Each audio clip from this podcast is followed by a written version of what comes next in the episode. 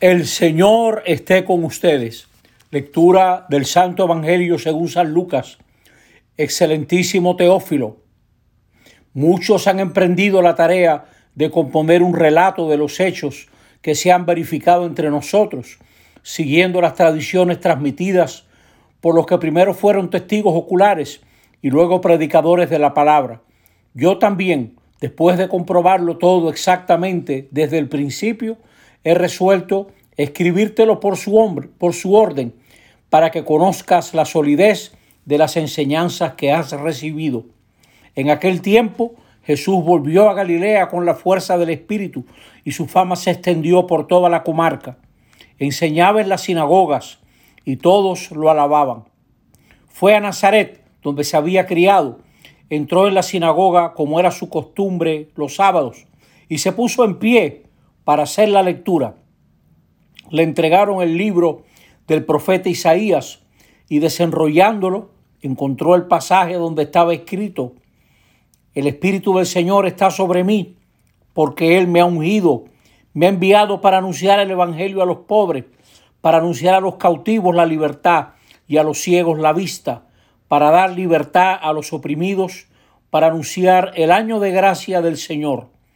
Y enrollando el libro, lo devolvió al que le ayudaba y se sentó.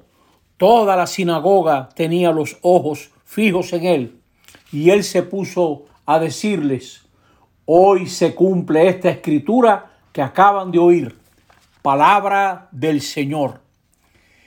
Estamos en este domingo tercero de, del tiempo ordinario y la iglesia empieza el Evangelio con el comienzo del Evangelio de Lucas para luego mostrarnos a Jesús en la sinagoga de su pueblo natal. En la primera lectura, que siempre vale la pena leer, hemos visto a Esdras proclamar la ley, los mandatos del Señor, el programa que Dios quiere para su pueblo. El Salmo nos dice, los mandatos del Señor son rectos y alegran el corazón. La norma del Señor es límpida y da luz a los ojos. Ahora, en este primer mes del año, estamos viendo a Jesús que nos proclama su programa en la sinagoga de Nazaret. Esa es la buena noticia. Jesús se presenta como profeta de Dios, que tiene una palabra para los pobres, es decir, para los hombres y mujeres que no tienen la oportunidad de vivir una vida digna, que van avanzando en la vida con muchas precariedades.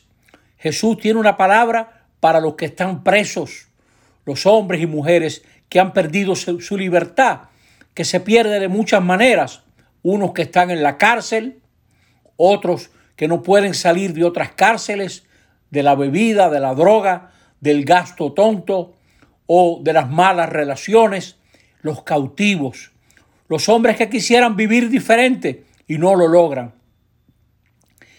Tiene una palabra también para los ciegos.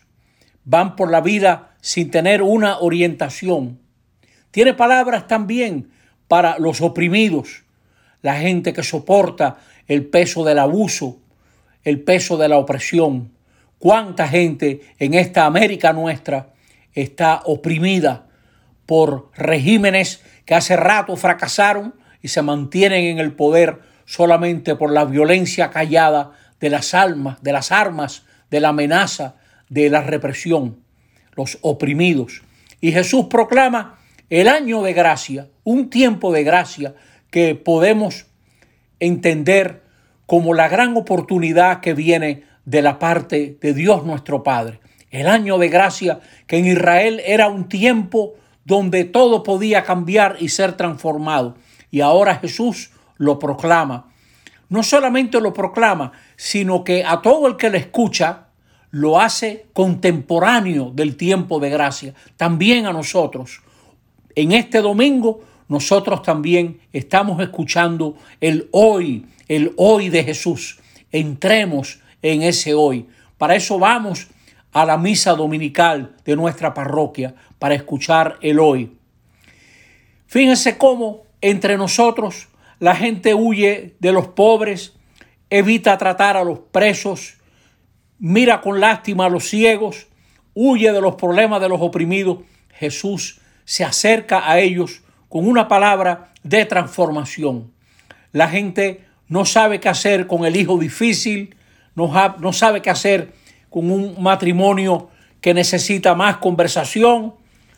El maestro no sabe qué hacer con el estudiante que patina o a veces nos desanimamos en países desorganizados o que no acaban de dar los pasos que tienen que dar. Jesús se dirige a ellos y nos invita también a nosotros a entrar en ese hoy para nosotros también, tener palabras para los pobres, para los ciegos, para los cautivos, para los oprimidos. Nosotros también podemos ser el canal por el que le llega a esas personas el año de gracia. ¿Cuáles son las credenciales que Jesús tiene para que creamos en Él? Fíjense cómo Lucas en el comienzo del Evangelio usa una palabra lindísima. Le dice a Teófilo, para que conozcas la solidez de la enseñanza recibida. No te estás apoyando en cualquier cosa. Vale la pena creer en la buena noticia. Es algo fundamentado. Hombres y mujeres que fueron testigos oculares y luego predicadores. La buena noticia es algo fundamentado que nos fundamenta a nosotros, nos fundamenta a nosotros. Nadie más firme que quien cree, porque el que cree se apoya en Dios, se apoya en la lealtad de Dios. Todo el que cree, cree con su razón, porque su misma razón le dice, vale la pena creer, vale la pena fiarse de Dios. Mi propia razón me dice que ella no es el último criterio, que hay alguien mayor y ese alguien mayor es Dios nuestro Señor. Me puedo fiar de Él para fundamentar mi vida. Me puedo fiar de Él porque como dice el Salmo, tus palabras son espíritu y vida. Tú eres el que das estabilidad a lo que emprendo en este año que va comenzando.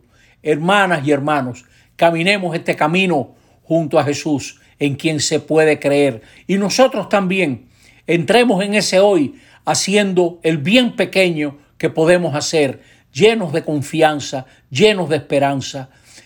Tengamos palabra y acción para todo lo problemático. No huyamos, enfrentemos, que sabemos que Jesús nos acompaña. Que así sea. Amén.